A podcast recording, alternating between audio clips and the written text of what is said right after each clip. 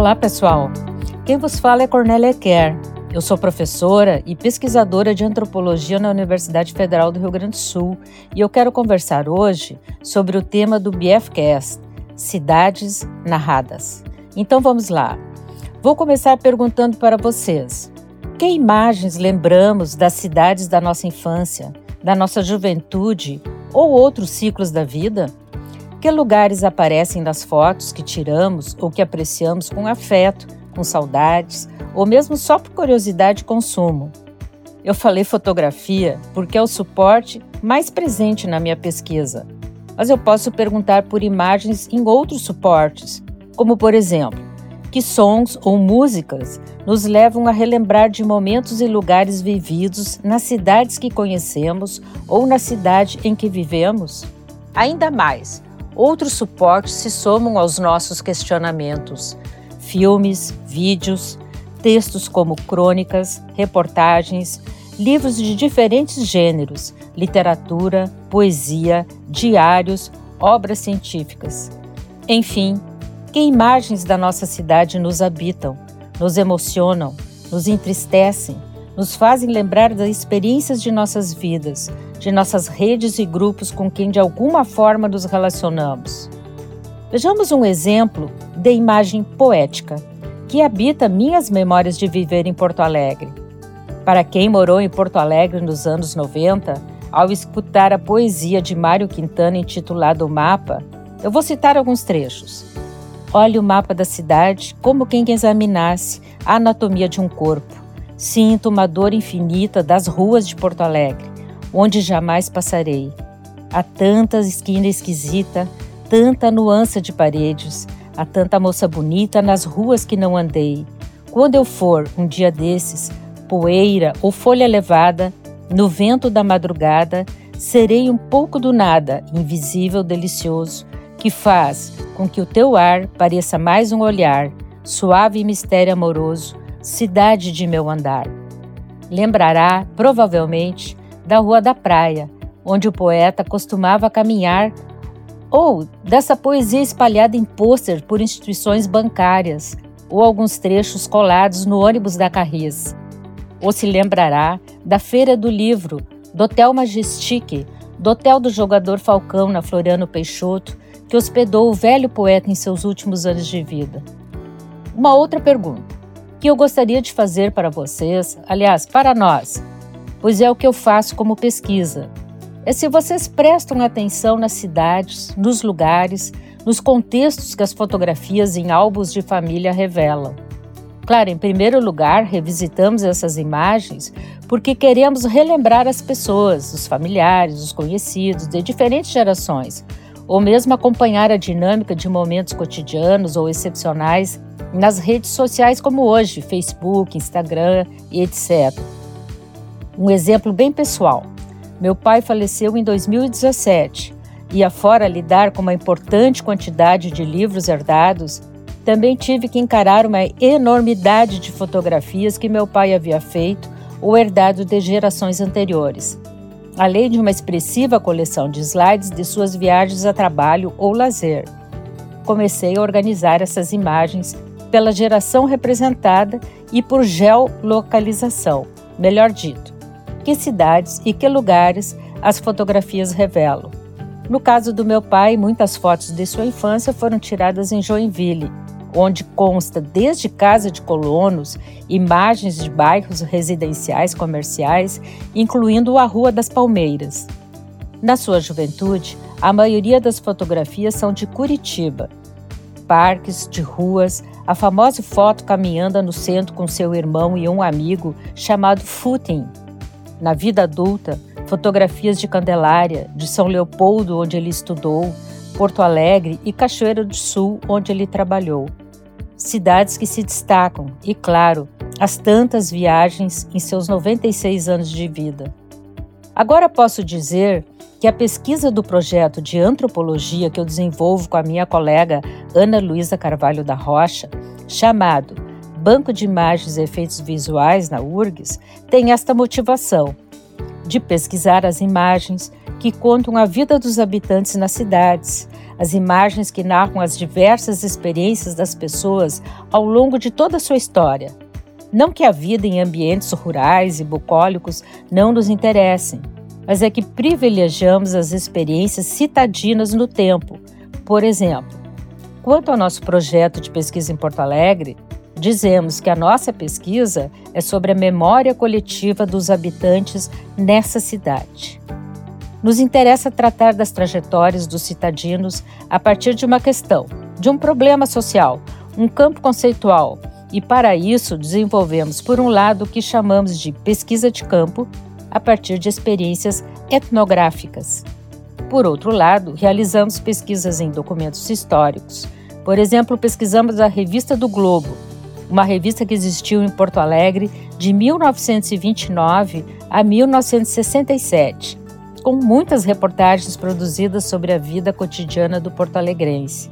Além de consultar acervos de jornais, livros, publicidades, acervos de fotografias e filmes em museus, como no Museu Municipal José Felizardo ou no Museu de Comunicação Hipólito José da Costa.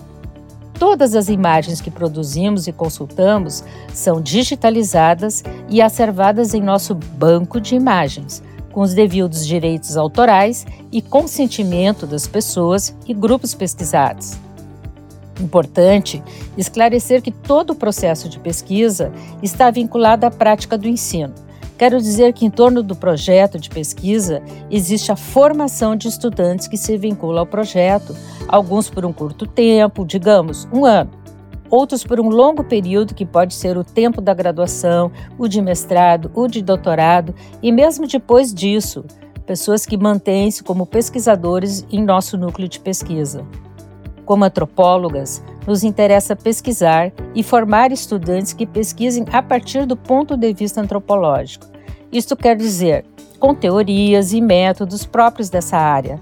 O método mais importante na antropologia, que eu já citei, se chama etnografia, que tem por base conviver com as pessoas, com os grupos, com as instituições para observar, escutar e registrar como vivem e como agem as pessoas na perspectiva social, político, cultural e etcétera. Tendo como foco, no nosso caso, pesquisar em Porto Alegre, uma metrópole, uma das linhas de pesquisa que nos é prioritária se denomina antropologia urbana. E como pesquisamos a vida na cidade a partir das imagens fotográficas, videográficas ou fílmicas, sonoras e textuais, a outra linha que define nossa pesquisa é antropologia audiovisual ou da imagem. Bem, agora vocês estão familiarizados com o que chamamos de área do conhecimento, mas quero ainda compartilhar com vocês como desenvolvemos nossa pesquisa. Primeiro, é importante contar para vocês que tanto as professoras como cada estudante têm experiências de etnografias temáticas, quer dizer, pesquisas de campo com temas específicos. Vou dar alguns exemplos.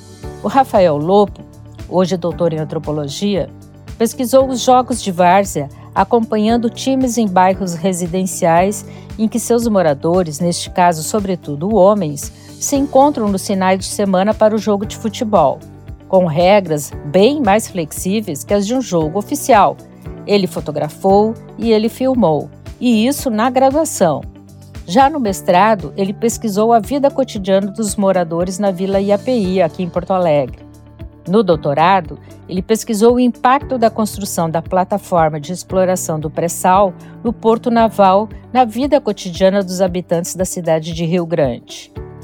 Outro aluno, o José Abalo Júnior, que ainda hoje está conosco, pesquisou a política de revitalização do Cais Mauá em dois mil e dezessete, em que os movimentos e instituições tinham diferentes propostas e projetos para o restauro do antigo porto da cidade de Porto Alegre, do Rio Grande do Sul. Luciana Mello, outra ex-aluna de mestrado, pesquisou os sons na procissão Nossa Senhora dos Navegantes, sons de reza, de promessas, de pedidos, de apitos de barco. E outra aluna, Viviane Vedana, pesquisou as feiras livres, em especial no Largo Zumbi dos Palmares, convivendo com os feirantes e clientes, atenta aos sons, da venda dos produtos. E assim por diante, o leque de estudos e temas é muito amplo.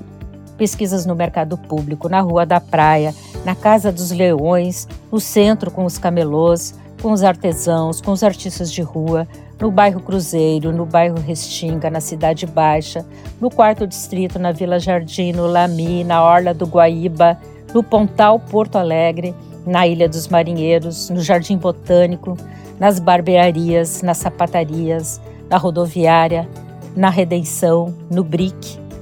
Os locais, nesses vinte anos de pesquisas, são muitos, sempre envolvendo o cotidiano das pessoas, sua sociabilidade, suas experiências e projetos.